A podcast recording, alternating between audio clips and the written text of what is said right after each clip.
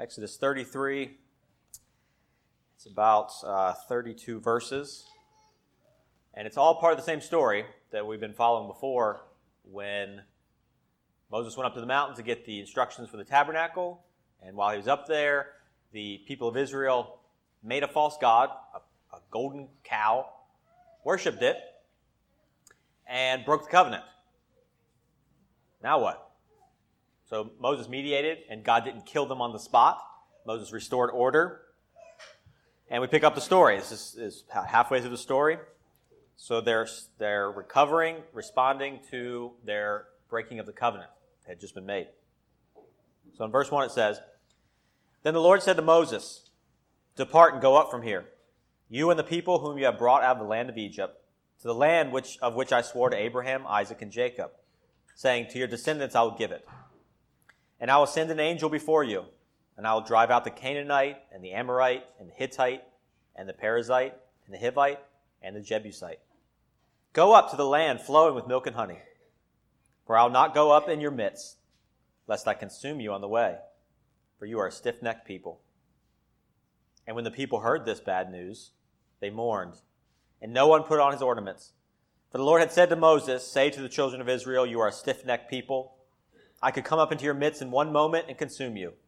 Now therefore take off your ornaments, that I may know what to do to you.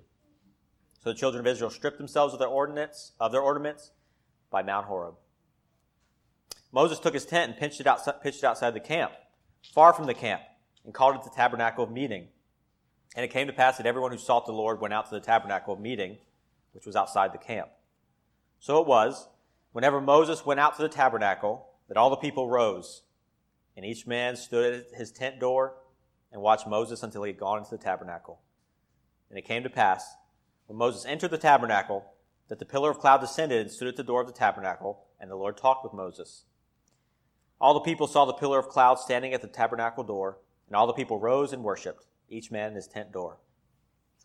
So the Lord spoke to Moses face to face, as a man speaks to his friend. And he would return to the camp, but his servant Joshua, the son of Nun, a young man, did not depart from the tabernacle. Then Moses said to the Lord, See, you say to me, Bring up this people, but you have not let me know whom you will send with me. Yet you have said, I know you by name, and you have also found grace in my sight. Now therefore I pray, if I found grace in your sight, show me now your way, that I may know you, and that I may find grace in your sight, and consider that this nation is your people. And God said, My presence will go with you, and I will give you rest. Then he said to him, If your presence does not go with us, do not bring us up from here.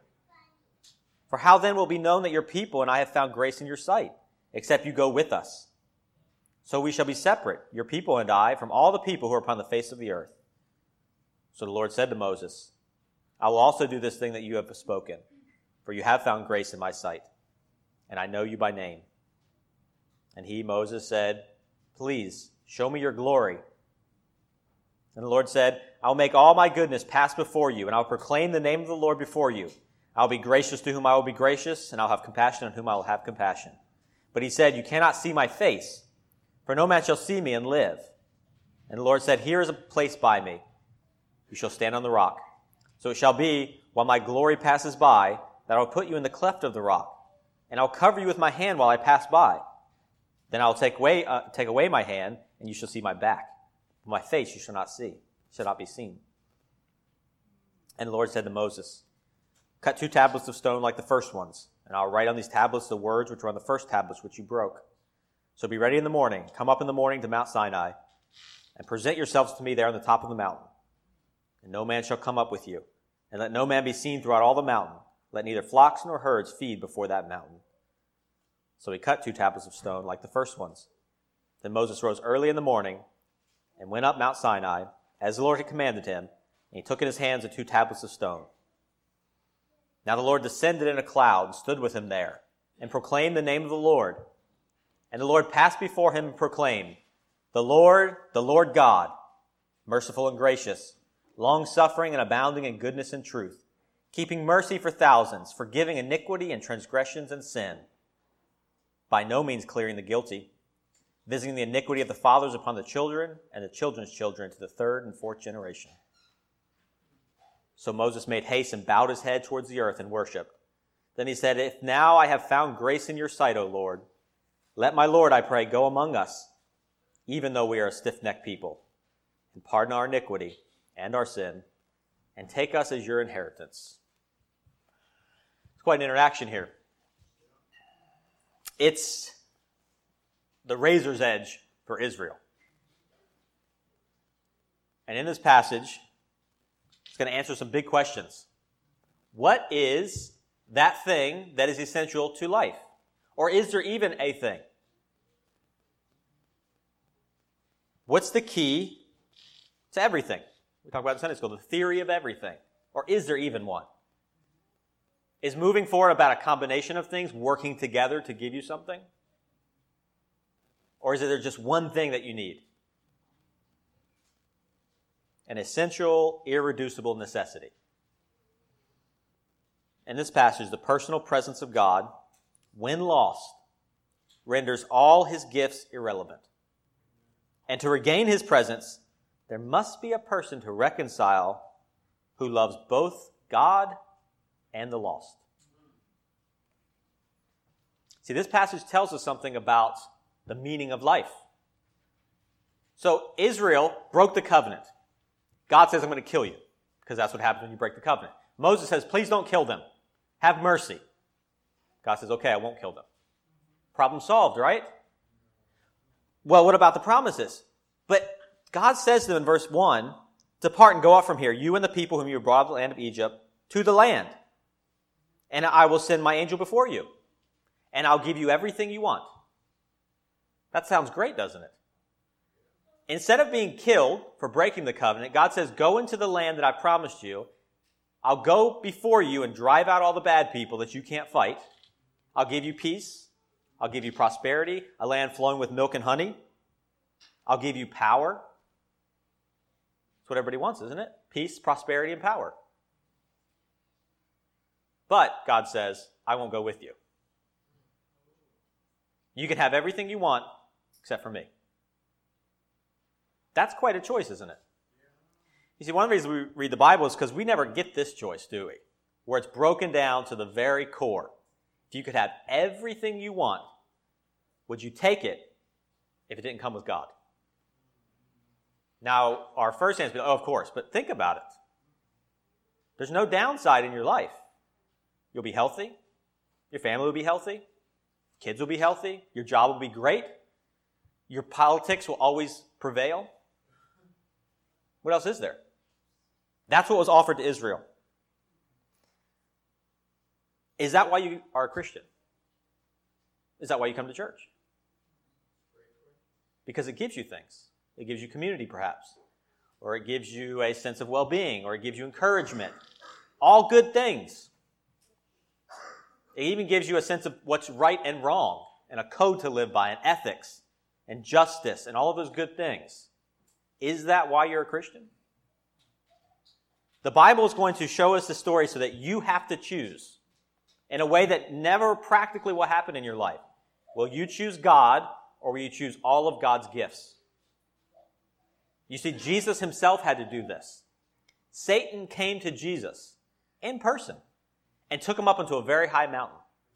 And he said, You see all, he showed him all the glory of the kingdoms of earth.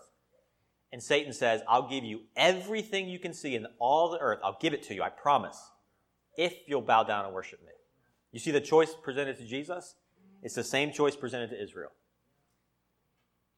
Everything or God.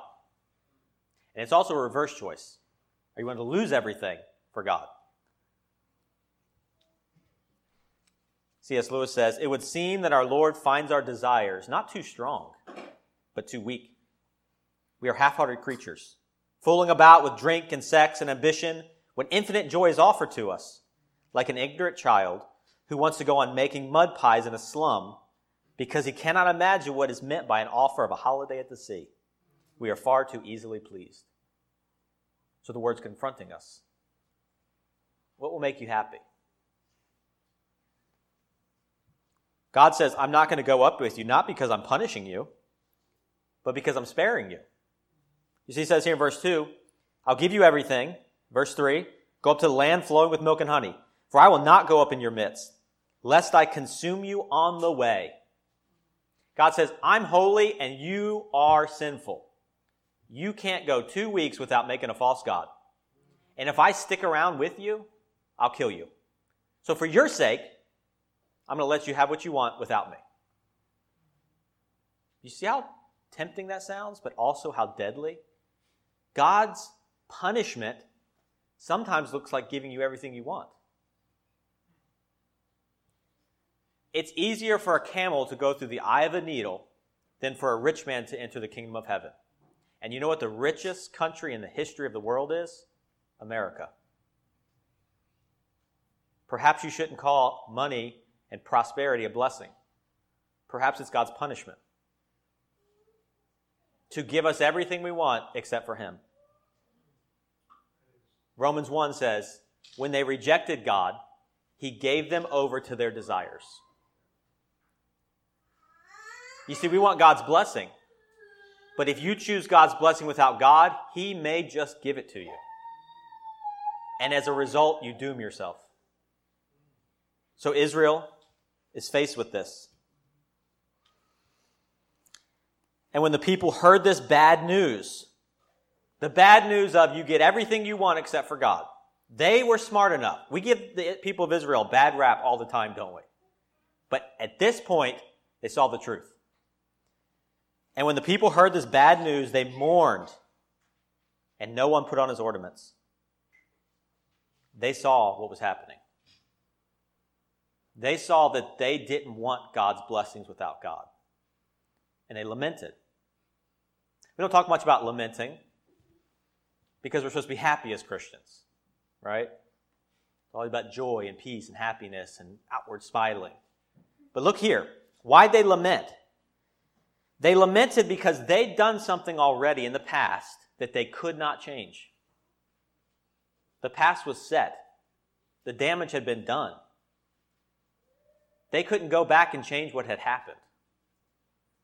When you realize that you can't change the past and you realize how bad the past was, your response is lament, is mourning, is sorrow.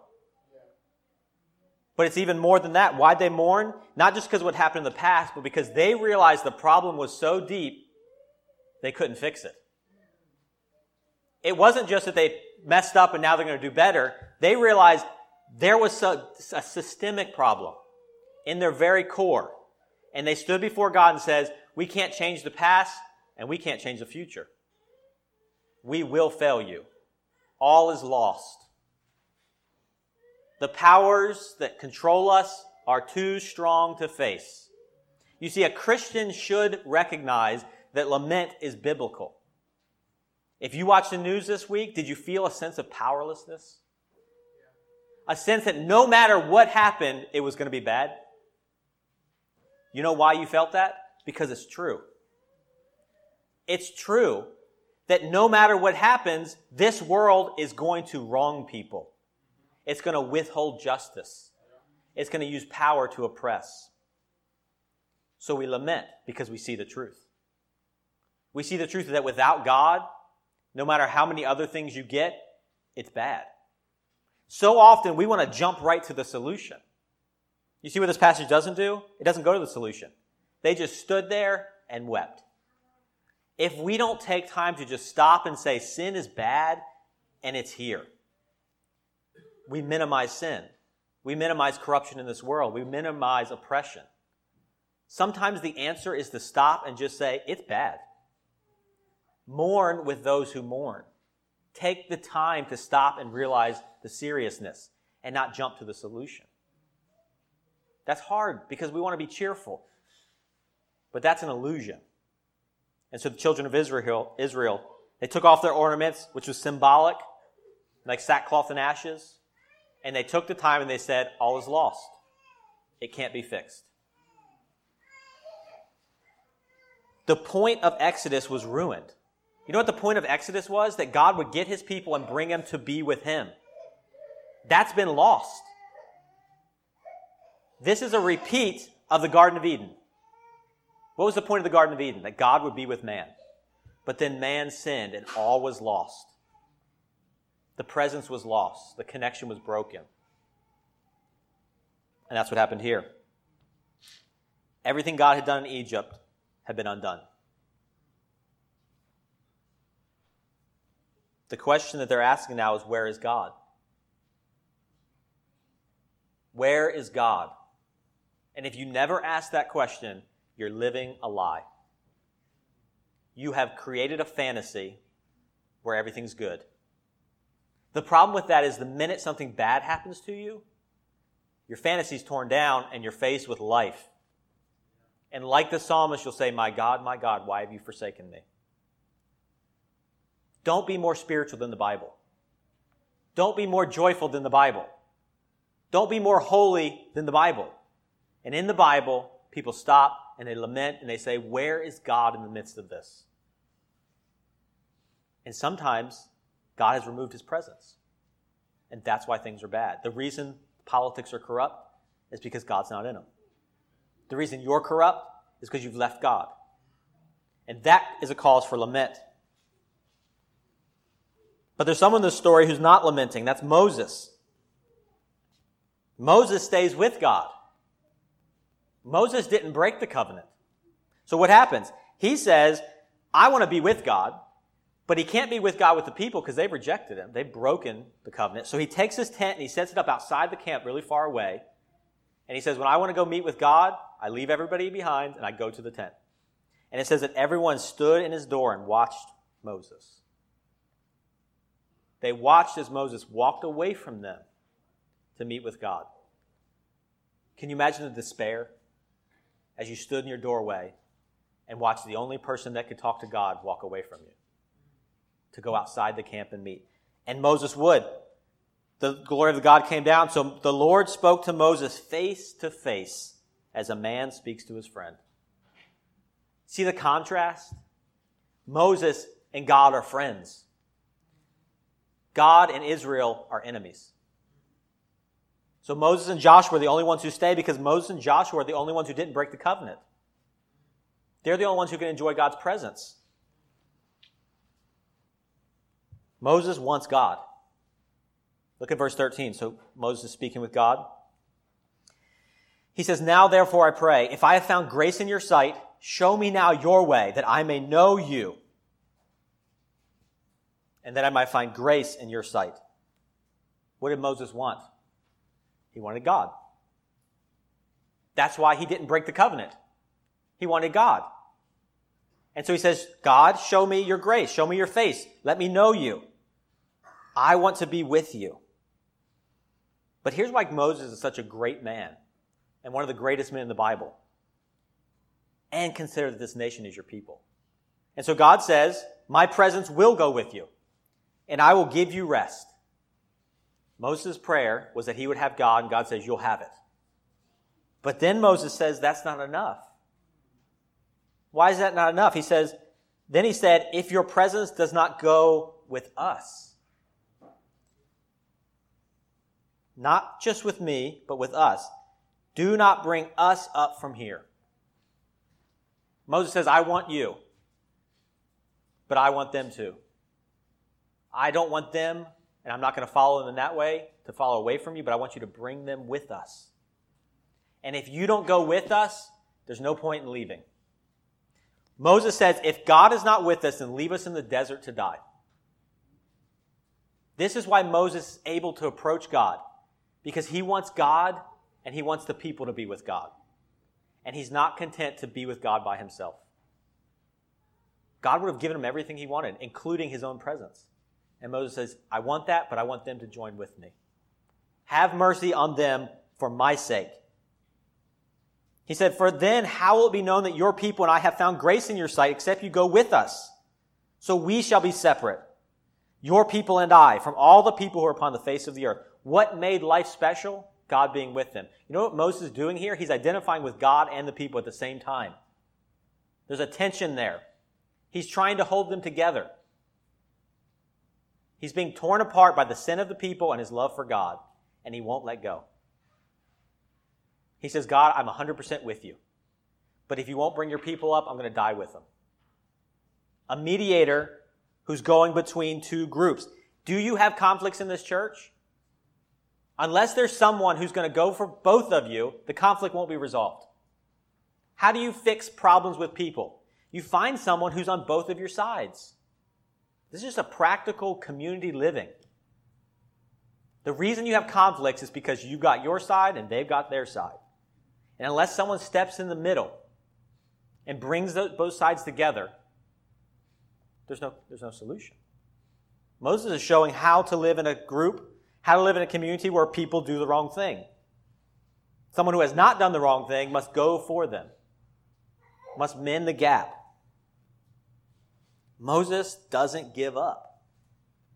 You see Moses' persistence? God's like, look, just leave them. You and me. I'll give you everything and I'll go with you. Moses is like, that's great and I want that. But one more time. If I found grace in your sight, if you love me, take care of them. If you know my name, then take care of them. Why didn't Moses give up? Because Moses loved the people. You see, this is where Christ comes in. Christ didn't just die for us. Hebrews 7 says, But he, Christ, because he continues forever, has an unchangeable priesthood. Therefore, he is able to save to the uttermost those who come to God through him, since he always lives to make intercession for them. You know what Jesus' job is? You know what he lives for? Getting you on God's side. He doesn't give up. He's always working on your benefit. He's always for you. You realize how powerful that is? Jesus is always for you. There's not another person in this universe that's always for you. And if you don't know that yet, life's going to be hard. Because people don't always care about you. Except for Jesus. Just like Moses, not giving up, Jesus lives. He is in existence in heaven as a man for you. That's the burden that he's taken on. He could have left us and enjoyed God's presence because he deserved it. But he said, No, that's not enough for me. I want them to enjoy it too. So I'll work for it every day, forever. So no matter what you've done wrong, how many gods you've ser- served, how many idols you've sacrificed to, Jesus is working for you. Amen. If you want him to. Now, why wouldn't you want Jesus to work for you? That's the question the Bible asks. Do you want God or do you want stuff? If you want God, you can have God through Christ. But you can have a lot of other stuff without God. Which do you want? Do you want an advocate or do you want stuff? Do you want Christ or do you want relationships on earth? Moses wanted God and he went to the people for he went to God for the people. Why is this story here? Doesn't it seem like God's just kind of being manipulated by Moses? Like, is this how we're supposed to view God? That if you just sort of get on his nerves enough, he's like, fine, I'll give you what you want? Right? Like, why is God changing his mind so much? This story is for us. This story says, here's how you should behave. You know why Moses found grace in God's sight? Because Moses did this. You see, Moses didn't break the covenant. Why? Because he's better than the Israelites? No, because he was on the mountain with God. That's the only difference between Moses and Aaron. Moses was talking to God, and Aaron wasn't. So Moses, Moses and Joshua, their interaction with God, the grace of being in God's presence, kept them from destruction. Do you want to not be Israel? Do you want to be like Moses? The only difference is, are you in God's presence or not? That's the difference. Moses understood that he was nothing. He says over and over, seven times, let me find grace. He knew he was nothing. He knew that all he had was because he was in God's presence. And the very presence of God, the very act of him asking, changed him. The very act of going to God made Moses a different person. That's the key here for us. It's not manipulating God, trying to get Him to do something. It's becoming different in God's presence. Prayer is not to get God to do what you want, it's to become the kind of person that God wants. So Moses is a different person, but Moses doesn't quit. God says, I'll go with you. Verse 17. So the Lord said to Moses, I will also do this thing that you have spoken. For you have found grace in my sight, and I know you by name. So God says, I'll be back with Israel because of you, Moses. And Moses says, one more thing. One more thing. Show me your glory. You see the boldness of Moses? He said, Thank you for going with us, but can I have more? Can I have just some more? Moses just remember the last chapter. He went up to the mountaintop and he ate and he saw the saw God's the throne of God and saw His feet and experienced this beautiful thing. Moses like that was great. I want more. Moses pursues God. He seeks an interaction with God and he's not satisfied for one time. He pursues it. Uh, more, he wants more and more and more of God. This is why Moses is different because Moses wants God himself. He wasn't content to be in the land with all the stuff. He wanted God and he wanted a better experience of it. What'd God say? He's like, enough. I gave you what you wanted. Stop asking for more. No, because God had a purpose here that didn't change the whole time. God's purpose was the same from the beginning to the end. It seems like God's changing his mind and working with Moses. It's not. He wants one thing from Moses that Moses would worship him. And so he puts this, lay, this plan out so that Moses will worship him. And Moses does. He says, I will show me your glory. Then he said, I will make all my goodness pass before you. I'll proclaim the name of the Lord before you. I'll be gracious to whom I'll be gracious. God had a plan here, and that was to show Moses his glory. That's been God's plan since the beginning. The reason he created man was to share the experience of his glory. The reason we exist now is for the same thing. You know why Jesus came to this earth? To share heaven with us, to share God's presence with us. John chapter 17, Jesus is praying his very last prayer as a high priest, just like Moses. And Jesus says to God, to the Father, I have glorified you on the earth. I have finished the work you have given me to, you have given me to do. And now, O Father, glorify me together with yourself, with the glory which I had with you before the world was. Jesus had it. He didn't have to earn it, he didn't have to work for it. He had it. So why did he come to earth? If he already had the glory, why did he come to earth? And the glory which you gave me, I have given them, that they may be one just as we are one. God didn't experience love when he created us. He had love. So why did he create us? To share it with us. You see the grace of God? The grace of Jesus coming down to this earth, not because he needed anything, but taking on our burden so that he could share the glory with us. That's what Moses wanted, but that's what God already wanted. Moses just figured it out. God had the whole time saying, I want to show you my glory. Moses is like, hey, show me your glory. God's like, exactly. Nothing's changed. What is the chief end of man? To glorify God and enjoy Him forever. Our own catechism says God created us male and female in His own image to know Him, love Him, live with Him, and glorify Him. And it is right that we who are created by God should live to His glory. Our very created nature means we're never happy till we're with God. Now question yourself.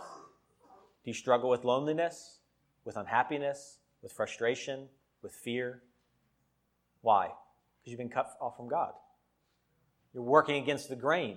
You're defying nature. So God says, I'll, I will show you my glory. He says, but I'll kill you if I do. He says, I'll put you in a rock and I'll cover you with my hand while I pass by. When I take away my hand, you'll see my back, but my face shall not be seen. What's going on here? God, Moses says, I want to see your glory. God says, yes, but I'll kill you so I'll protect you from it, just like he protected Israel. That hasn't changed.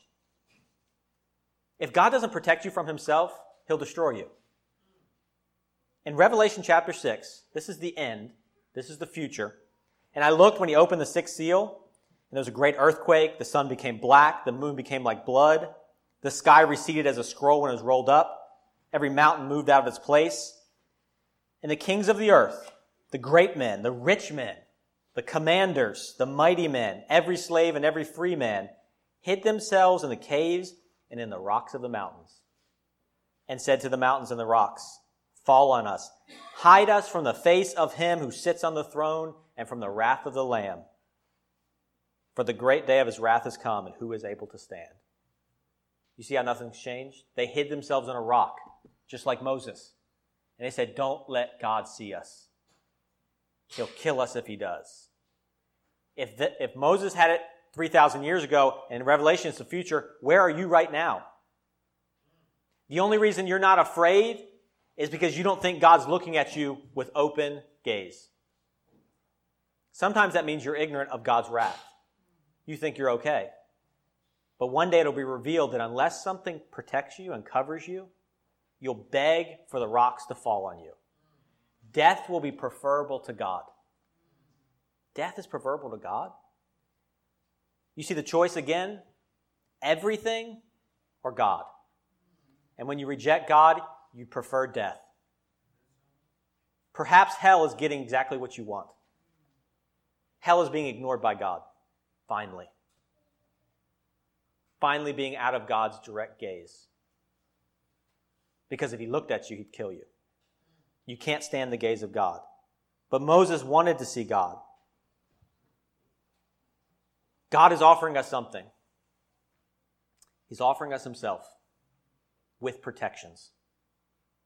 And so God reveals himself to Moses. God proclaims his glory. Isn't it interesting? What did the people of Israel want with the golden calf? Moses, they didn't see.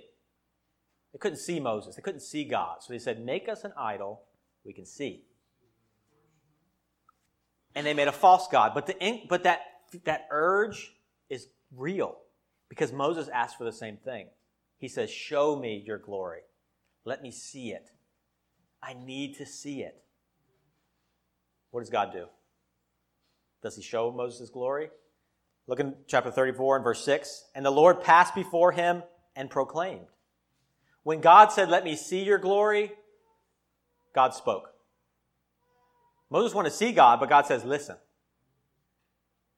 You can't see me. It'll kill you. So listen. And then he says, Here's who I am the Lord, the Lord God, merciful and gracious, long suffering, by no means clearing the guilty. He says, I am the God who forgives all sins and punishes all sins. There may not be a more important verse in the whole Bible than these verses. I am the Lord who forgives all sins and transgressions and by no means clears the guilty. Moses wanted to see God's goodness and glory. So God says, here's what it is I love everybody, and I forgive everybody, and I punish everybody. You see, if God is all love, and all forgiveness, that's just mushy. What kind of God is that who just never gets upset about anything? Who just never pursues justice? Who overlooks every form of oppression? Who just is always just, everything's fine? Do you want to serve that kind of God who never says, that's wrong, I won't stand for it? You can't treat people that way? That can't stand? A God of all love is just mushy. But a God of all justice is terrifying and harsh. No one escapes. You see, you want to be in a community that's just, that kind of community can't stand because it kills everybody. You want to be in a church where justice is always pursued? Guess what? You'll be kicked out. But if you're in a church where it's all love, what about the bad stuff? You just let it go? So God says, I'll show you who I am. I'm both. I'm forgiving and loving, and you can come to me whenever. But I hate every sort of injustice and evil. And a paradox is created. A paradox that no one can resolve. Because humans are one or the other. But God is both. And he said, This is my goodness. The goodness of God is mercy and justice combined. So, how do we resolve it? The paradox of God here is solved by another paradox, that of Christ. The mystery of how God can be loving and forgiving is solved by creating a new mystery of how God can be man. You never actually get to the bottom of it. If you want to figure life out and figure the Bible out, give up now. The mysteries are just solved by new mysteries. And so Christ reveals this new mystery. Christ is seeing God in the flesh. And the Word became flesh and dwelt among us, and we beheld his glory. The glory is the only begotten of the Father, full of grace and truth. Finally, we can see God in Jesus. Don't wish you were Moses. Don't be like, man, I wish I was on that mountain. Moses longed to see our day. Seeing God in the flesh, seeing the face of God and not dying. That's what Jesus offers. But how does he do it? The immense weight of perfect justice and perfect forgiveness is, are both put on Christ. How can you forgive everybody and punish everybody? Jesus says, I'll do it. I'll do it. But that's impossible. Yep. But God can do it. And so God comes to earth and takes on both and goes to the cross. And on the cross, what happens? Jesus says, God, I need you. I want to see your face. And God ignored him. For the first time in the eternal history of everything, Christ was ignored. God turned his face away from him and says, Don't talk to me. I don't know who you are. I'm going to pretend like you're not there. And Jesus said, My God, my God, why have you forsaken me? And God didn't answer. Ignored so that we could be heard. You see, remember the lament of the past and the future that couldn't be changed? It doesn't end there because Christ actually did that. He forgave your past and He forgave your future. You see, that's impossible. It is impossible unless God Himself comes down and dies on a cross and is ignored by God Himself. So now your past is fixed, and now your future is fixed. But what about the systemic problems? Christ fixed those too. You see, the power of God in our lives goes from the root out. You ever trimmed a tree? What happens? It just comes back. But if you pull it up by the roots, the, the leaves are green for a little while. If you are concerned for justice, God has killed the roots of injustice. And while the leaves are green for a while, the end is coming. God has killed the roots of your sin, and while you're still suffering some of the consequences, the end is coming. You see what God has offered? To fix everything, past and future. If you can see this Christ fulfilling what Moses couldn't, it will change you. It will change you from the inside in a way you can't explain. By seeing Christ take your sin and forgive, you can respond like Moses did. See, Moses didn't understand what he was saying, but he knew something. So Moses made haste and bowed his head towards the earth and worshiped.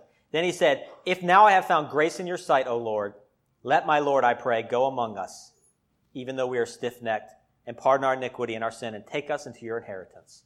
Moses prayed, and he prayed for two things. He said, God, I know we're terrible people, and that's not going to change just because we're here. God's presence didn't change the facts. But then he said, But I have hope that you'll forgive us. When you pray, do you feel those things? Are you honest with yourself? If you're not honest with yourself, you've forgotten what Jesus was dying for.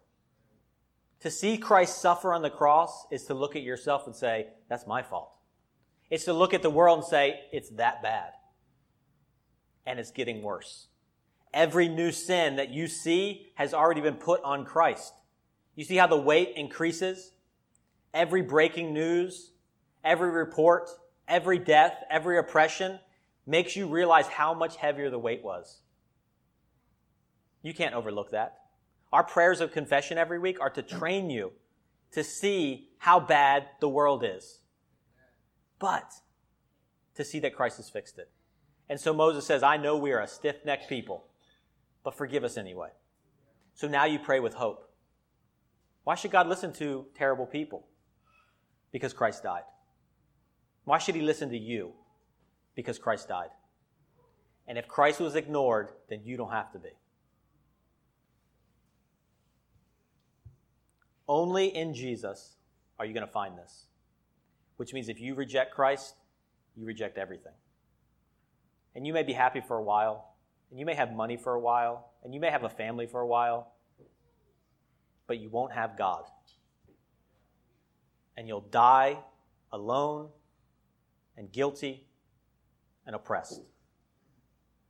But if you accept Christ, then God will turn his face towards you and he'll never look away. Let's pray.